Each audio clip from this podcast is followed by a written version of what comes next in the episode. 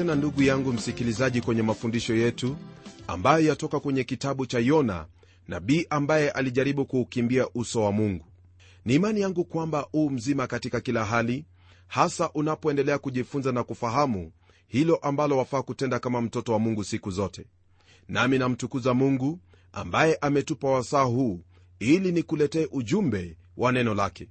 Pia ni tumaini langu kwamba katika kila hali na njia unajitahidi usiwe kama yona bali uwe kama yesu kristo ambaye neno la mungu latuambia kwamba alimtii mungu katika yote. Ni jambo la kushangaza kwamba daima utapata kwamba maisha yanapokuwa ni mtelemko hakuna mtu anayemkumbuka mungu. Lakini mara shida inapoingia rafiki yangu swali ambalo huwa kwenye vinywa vya watu ni hili. Kwa nini mungu aliruhusu jambo hili kutendeka? Nakumbuka kwenye mwaka wa 21 baada ya mashambulizi ya kigaidi katika nchi moja watu wengi katika nchi hiyo walianza kuuliza mungu alikuwa wapi? Jambo hilo lilipotendeka. Si ajabu kwamba hata hao ambao walikuwa na maswali kama hayo hawakumjua mungu ambaye walikuwa akinena au kumuuliza swali hilo. Je ni lazima mkasa uwepo ili mwanadamu ufahamu kwamba unamhitaji mungu?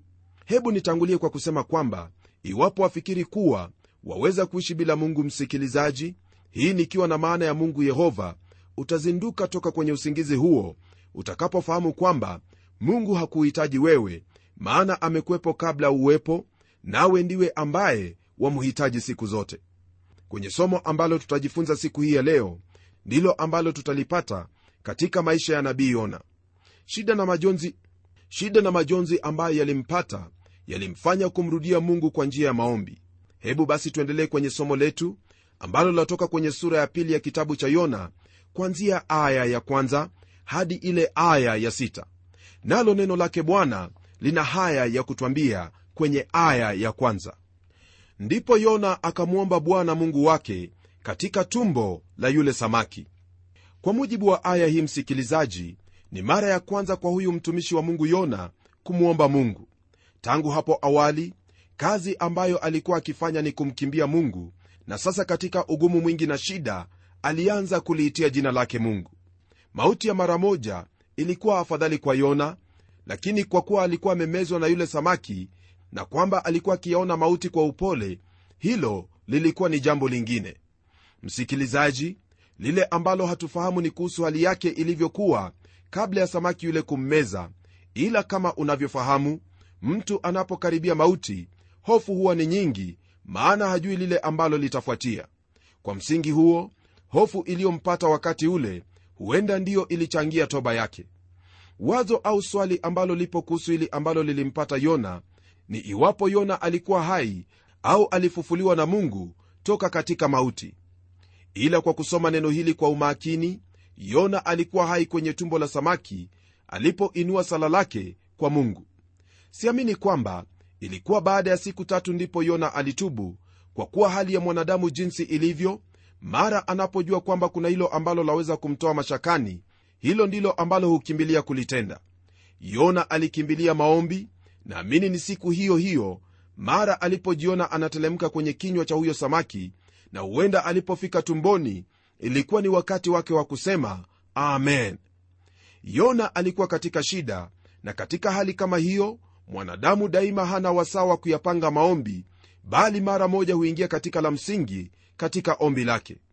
Wakubaliana nami kwamba iwapo kuna wakati ambapo watu huomba wakati ambapo wewe umeomba wakati ambapo mimi pia nimeomba ni wakati huo wa hatari. Wakati huo msikilizaji kuna mengi sana ambayo mtu humwambia mungu nami naamini kwamba yona alitenda jambo hilo hilo.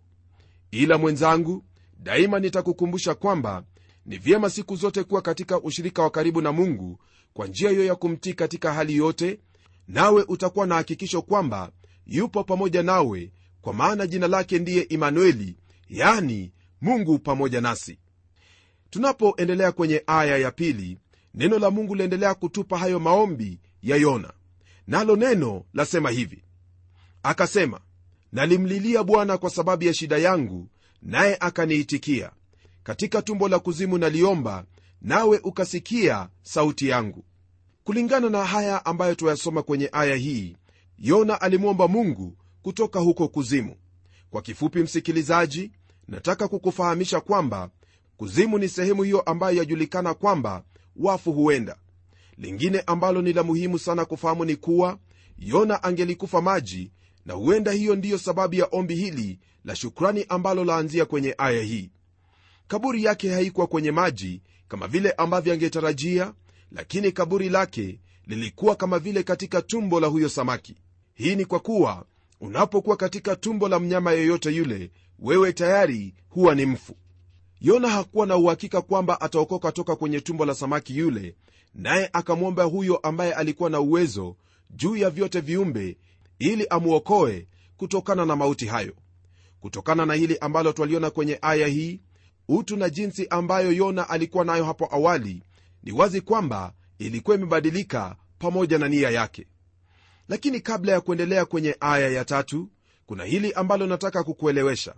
Nalo ni kwamba kuna hao ambao hufikiri kuwa yona aliishi katika tumbo la samaki hiyo siku tatu usiku na mchana na pia kuna wale ambao wanaamini kwamba yona alikuwa amekufa na mungu akamfufua siku hiyo ya tatu.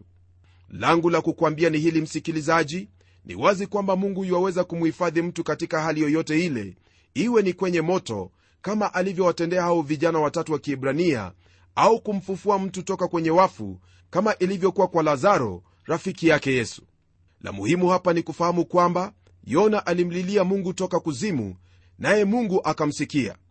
Na kwa kuwa kitabu hiki msikilizaji chanena au kufundisha kuhusu kufa na kufufuliwa kwa bwana yesu kristo na pamoja na kristo mwenyewe kutaja jambo hili kujihusu mwenyewe naegemea upande wa wale ambao wanaamini kwamba yona alikuwa ni mfu na mungu alimfufua hii ni kufuatia hayo maombi ambayo aliyoyaomba. Nitakuuliza usome kwenye kile kitabu cha zaburi ya pili nawe utapata hilo ambalo kwa ufunuo wa mungu mtunga zaburi anena kumuhusu kristo kwamba mungu hatamwacha aone uharibifu yesu alikufa akazikwa na kwa hivyo sioni umuhimu wake kutumia mfano wa yona iwapo yona alikuwa hai katika tumbo la huyo samaki. Utafanya vyema kukumbuka msikilizaji kwamba haya yote aliyaandika baada ya kumaliza huduma yake ninawi. Muujiza mkuu ambao ulitendeka ni kwamba yona alifufuliwa na akainuliwa kutenda hilo ambalo mungu alikuwa amemwagiza. Hii ni kwa kuwa kuna nakala kuhusu watu ambao walimezwa na samaki wakubwa wakaishi na habari zao zipo. Kwa mfano kuna samaki wakubwa wawili wanaojulikana kwa mwanadamu nao majina yao katika lugha ya kiswahili ni nyangumi. Ila katika kiingereza mmoja anajulikana kwa jina la sulfur bottom na yule mwingine anajulikana kama whale shark au papa nyangumi. Samaki hao wawili msikilizaji hawana meno nao wakitaka kula hufungua kinywa na kuogelea kwa kasi huku wakimeza lolote ambalo lipo katika njia yao. Nyangumi huyo ajulikanaye kama salfa bottom ana urefu wa futi 100 hicho kikiwa ni kipimo cha mmoja aliyekamatwa mnamo mwaka wa 1933 katika pwani ya cape cod nchini marekani. Mdomo wake ulikuwa na upana wa futi 12 na angeliweza kummeza farasi bila tatizo lolote pamoja na habari hii ni kwamba samaki au nyangumi hawa wanayo sehemu nne hadi sita katika tumbo zao. Na katika sehemu hizo watu wanaweza kuishi humo. Na kwenye kichwa chake kuna sehemu ambayo kina chake ni futi 7 upana wa futi 7 na urefu wa futi 14 na iwapo nyangumi huyo angeliweza kumeza lolote lile nalo limsumbue basi huogelea hadi pwani iliyo karibu na kutapika hilo na huenda hili ndilo ambalo lilitendeka kwa huyu nabii yona. Kuna habari kuhusu mbwa aliyepotea aliyekuwa katika meli moja ila alipatikana baadaye katika kichwa cha nyangumi huku akibweka. Hiyo ni kwa mujibu wa gazeti moja la kimarekani liitwalo cleveland plain dealer. Na yule aliyeandika nakala hiyo jina lake ni daktari ransom harvey mbwa huyo alipatikana siku sita baada ya kupotea pia kuna habari kuhusu papa mwenye urefu wa futi 15 ambaye alipatikana katika tumbo la nyangumi. Hiyo nayo ni kwa mujibu wa mwandishi wa kitabu kiitwacho safari za kathaloti. Ikiwa wataka habari zaidi ndugu yangu basi andika barua nami nitakutumia habari hizi kupitia anwani utakayopewa mara tutakapofikia mwisho wa mafundisho ya leo. Hebu tuendelee na somo letu ndugu msikilizaji kwenye aya ya tatu katika sura ya pili ya hiki kitabu cha yona. Nayo aya hii ya tatu ina haya ya kutwambia maana ulinitupa vilindini ndani ya moyo wa bahari gharika ya maji ikanizunguka pande zote. Mawimbi yako yote na gharika zako zote zimepita juu yangu. Kulingana na hili ambalo yona anena katika maombi yake ni jambo ambalo laonyesha kuwa kwa hao mabaharia kumtupa baharini huo ulikuwa ni mkono wa mungu wa nidhamu juu ya maisha yake nitakuuliza usome ile saburi ya 88 aya ya 6 hadi 7 ambapo utapata maneno kama haya ambayo yona anayanena. Jambo hili hasa lahusu hukumu au nidhamu ya mungu juu ya maisha yake na zaidi sana jambo ambalo latuonyesha kuwa iwapo mtu atakosa kumtii mungu ni lazima atahukumiwa au kupewa nidhamu. Gharika ya maji ilimzunguka kabla ya huyo samaki kummeza. Nayo aya ya nne ndugu msikilizaji neno lake bwana laendelea kwa kutwambia hivi. Nami nikasema nimetupwa mbali na macho yako lakini nitatazama tena kukabili hekalu lako takatifu. Hali ambayo ilimpata yona ilimfanya yona kufikiri na kuona kwamba mungu amemwacha lakini yeye aliamua kumtafuta katika maombi. Anaomba akisema kwamba anatazamia kukabili hekalu takatifu tena. Hali hiyo ya kukabili hekalu ndiyo ambayo twaipata katika kile kitabu cha mambo ya nyakati wakati ambapo sulemani alimwomba mungu akisema kwamba wakati wowote wa watu wa israeli watakuwa mbali iwe ni kwamba wamechukuliwa mateka au hawawezi kufika ili kumwabudu wanapoomba wakikabili yerusalemu mungu asikie maombi yao.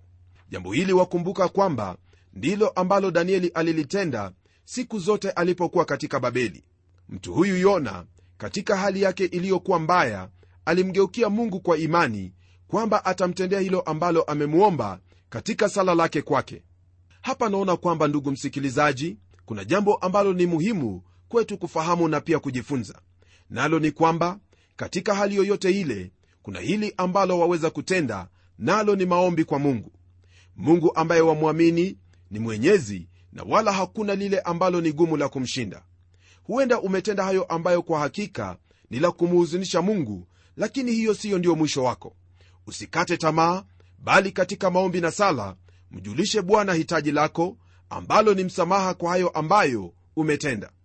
Unaposoma kwenye kitabu cha yohana wa kwanza sura ya kwanza aya hiyo ya tisa, neno la mungu lina haya ya kutwambia. Tukiziungama dhambi zetu yeye ni mwaminifu na wa haki hata atuondolee dhambi zetu na kutusafisha na udhalimu wote. Mpendwa una hasara ya maisha yako iwapo hutafuata hilo ambalo nakwambia maana hakuna njia nyingine ya kwenda kwake mungu na kupokea samaha ya dhambi ila ni kwa toba. Waweza kuniambia kwamba kuna hilo ambalo watenda ili liwe fidia kwa dhambi zako. Huenda ni kwa kutenda matendo mema au kwenda katika sehemu ya ibada na kuyafanya hayo ambayo wafikiri kuwa yatafanya hayo uliyoyatenda kuwa suluhu. Mawazo kama yale na kuambia moja kwa moja kwamba ni ya kukupotosha tayari mungu ameteneza njia ambayo kila mwanadamu atapata msamaha wa dhambi zake nayo na ni katika kristo yesu. Elewa kwamba kwake yona ilikuwa ni lazima kuyapitia haya magumu lakini kwako wewe haitakuwa jinsi hiyo. Maana kutotubu ni uwasi dhidi ya mungu na wasi wote mwisho wao ni mauti. Mwenzangu wakati ambao mungu amekupa ni leo ni sasa ili uyatengeneze mapito yako na bwana. Hauna udhuru wowote ule ambao utamfanya mungu kukusikia maana njia ambayo amekupa ni moja tu utakayoweza kupokea msamaha wako nayo na ni njia hiyo iliyomo katika mwana wake wa pekee yesu kristo aliyekuja hapa ulimwenguni akafa kwa ajili ya dhambi zetu akafufuka ili kila mmoja anayemwamini apate kuhesabiwa haki mbele zake mungu. Naamini kwamba ndugu yangu utafuata hili ambalo nimekwambia hasa kumfuata kristo ambaye ni uzima wako wewe. Kisha kwenye aya ya tano neno lake bwana aliendelea kwa kutwambia haya. Maji yalinizunguka hata nafsini mwangu. Vilindi vilinizunguka mwani ulikizinga kichwa changu. Katika maombi yake huyu mtumishi wa mungu yona neno hili la mungu latujulisha jinsi hali yake ilivyokuwa alipokuwa katika tumbo la samaki. Hayo ambayo yalimpata kwa hakika siyo ya kutamanika hata kidogo aliiona hali yake jinsi ilivyokuwa ya kukatisha tamaa kadri ya vile ambavyo alikuwa akizama na mwishowe kumezwa na huyo samaki. Katika kila hali ni kweli kwamba akiwa kwenye hali hiyo alijiona kwamba hayupo tena katika mikono ya mungu bali mikononi mwa mauti. Kwenye aya ya sita nayo yona anaendelea kunena na mungu akimwambia hivi nalishuka hata pande za chini za milima hiyo nchi na mapingo yake yalinifunga hata milele lakini umeipandisha nafsi yangu kutoka shimoni ee bwana mungu wangu. Hili ambalo yona anaelezea kwenye aya hii ndugu msikilizaji ni hilo ambalo lilimpata akiwa katika hali hiyo ya kuzama. Mauti yalikuwa yamemzinga na hakuwa na njia ya uokovu alikuwa ni mfungwa wa mauti. Hata hivyo licha ya hali yake ya kupoteza tumaini lake katika sehemu ambayo mwanadamu hawezi kufanya lolote hapo ndipo mungu aliingia na kumletea uokovu jina lake libarikiwe milele ndugu msikilizaji kwa kuwa kwa hakika huyu ni mungu wa ajabu. Mkono wake yehova ni mkono wenye nguvu ambao ulimpandisha toka huko na kuiokoa nafsi yake. Mungu alimkumbuka yona na kumwondosha katika hali hiyo. Mtume petro kwenye kile kitabu cha matendo ya mitume alitumia neno hilo uharibifu alipokuwa akinena kuhusu kufufuka kwa bwana wetu yesu kristo. Muujiza ambao huu katika kufufuliwa kwa bwana wetu yesu kristo ni kwamba alipokufa hakuona uharibifu yani hakuoza. Na hiyo mwenzangu ndiyo tofauti kati ya kristo na yona. Mwili wake yona ulianza kuona uharibifu katika siku zile tatu ambazo alikuwa katika tumbo la huyo samaki. Kwa msingi huo kile ambacho kipo hapa ni kwamba yona anatuhakikishia kwamba alikuwa amekufa yani mapingo ya mauti yalikuwa amemfunga kabisa. Hata akaanza kuona uharibifu. Muujiza mkuu uliopo hapa ni kwamba nabii huyu alifufuliwa. Hii ni kwa kuwa mtu yuwaweza kuishi katika tumbo la samaki na kutoka humo akiwa mzima. Msikilizaji kitabu hiki kwenye agano la kale ni kitabu chenye umuhimu sana kwa kuwa chafunza kuhusu kufa na kufufuka kwa bwana wetu yesu kristo. Kumbuka kwamba katika imani ya kikristo hii ni kati ya nguzo kuu mbili ambazo msingi wa uokovu wetu wategemea yani kufa na kufufuka kwa yesu kristo. Nayo haya ndiyo ambayo twayapata katika agano la kale. Ni kweli kwamba huenda msikilizaji wangu una dini yako lakini naomba nikuulize swali hili. Je katika imani yako una uhakika wa hilo ambalo umeliamini kuhusu maisha baada ya kufa au kiama? Na hayo ambayo wayategemea una uhakika kwamba yana msingi kukutetea siku hiyo? Fahamu hili iwapo jibu lako ni la basi fanya hima na kumtafuta huyo ambaye alijua sehemu aliyotoka na kile alichokuja kutenda katika ulimwengu huu na kisha akarudi huko alikotoka. Ndugu yangu huyo siye mwingine bali ni bwana yesu kristo. Huyu alisema kwamba yeyote atakayemwamini atavuka kutoka mautini na kuingia uzimani. Hii hasa ina maana ya kusamehewa dhambi zako mara unapomwamini kwamba ndiye alikuja na kufa pale msalabani ili katika mauti yake upate msamaha wa dhambi na katika kufufuliwa kwake uhesabiwe haki bure mbele zake mungu. Labda umefundishwa kwamba kuna hayo ambayo wafaa kuyatenda ili umpendeze mungu na kupokea uzima huo wa milele. Nasikitika kwamba iwapo huyo aliyekufundisha hana uhakika wa hilo analolinena utafanya vema basi kumtafuta huyo ambaye yuajua njia jina lake tena ni nani? Jina lake ni yesu kristo mwokozi na uokovu kwa wanadamu wote. Usifanye moyo wako kuwa mgumu maana kwa hakika hii ndiyo njia na la ziada likiwa ni kwamba mara unapoanza kutembea katika njia hii utakuwa na hilo hakikisho la uzima wa milele leo hii katika maisha yako na hata milele. Yona alikuwa na fursa ya pili ili atekeleze hilo ambalo alihitaji kufanya. Bali wewe ndugu msikilizaji haujui lolote iwapo utapata fursa nyingine au la basi tumia fursa iliyopo sasa kwa kumwamini bwana yesu kristo nawe utafanyika kuwa mwana wa mungu na kuishi kulingana na matakwa yake. Je utaamua nini? Langu sasa ndugu yangu nitaomba pamoja nawe ili uamuzi na hatua utakayochukua itakuwa ni ya kukupatanisha na mungu wako kwa njia hiyo ya mwana wake yesu kristo. Na tuombe. Mungu tena baba wa bwana wetu yesu kristo daima hatuchoki kusogelea kiti chako cha rehema na hapo kufanya dua na sala zetu kwako. Tazama haya ambayo tumejifunza toka kwenye neno lako. Tumefahamu kwamba wewe ni mungu utendaye makuu na hata kuwaokoa wale ambao huliitia jina lako licha ya kuwa huenda walikuwa wamekuacha na kutanga mbali. Ombi langu ni kwamba katika yote ndugu yangu msikilizaji atatambua hili na kuamini huyo ambaye uliyemtuma ili atuletee wokovu. Na ikiwa bwana katika hali yoyote ile ndugu yangu anajihisi kwamba hafai kukurudia kwa sababu moja au nyingine. Naomba kwamba roho wako mtakatifu atamgusa na kumfahamisha kwamba ni kwa toba tu ndipo atapokelewa nawe. Zaidi naomba kwamba utamsaidia kuyafuata hayo ambayo unamhitaji kutenda hasa haya ambayo yamo kwenye neno lako ambalo ni biblia. Mfungue macho yake ili aone hayo ambayo ni ya ajabu kutoka kwenye maandiko yako. Naomba haya kwa jina la yesu kristo nikiwa na ufahamu kwamba utamtendea. Amen. Kwa kweli msikilizaji tunaye mungu ambaye katika hali yoyote ile hawezi kutuacha. Hasa ikiwa daima tutatafuta kutenda hayo ambayo ni mapenzi yake. Muumini mwenzangu hakuna lolote ambalo tutalifurahia katika maisha haya tusipotenda hayo ambayo neno la mungu latuagiza furaha yako ii katika kulitenda neno la mungu kama vile yesu alivyosema kwamba chakula chake ni kutenda hilo ambalo mungu amempeleka atende. Nasi ni lazima kufuata huo mfano ambao alituonyesha. Mungu akusaidie na kukupa nguvu na uwezo wa kuyatenda haya ambayo yatalibariki na kulitukuza jina la bwana mungu wetu. Tukutane tena kwenye kipindi kijacho ili tuendelee kujifunza hayo ambayo twahitaji kuyafahamu. Na hadi wakati huo na kuhimiza ulitii neno la mungu siku zote. Neema yake bwana iwe pamoja nawe. Ni mimi mchungaji wako jofre wanjala munialo na neno litaendelea.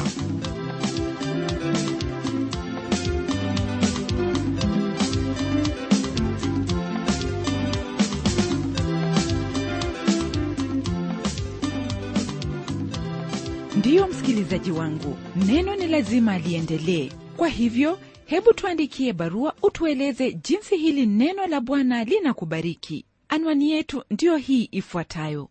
Kwa mtayarishi kipindi cha neno transworld radio. Sanduku la posta ni 21514 nairobi kenya. Kumbuka msikilizaji wangu waweza kununua kanda ya kipindi hiki ambacho umekisikiza leo.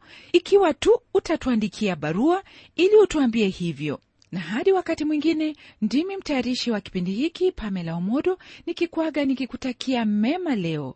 Neno litaendelea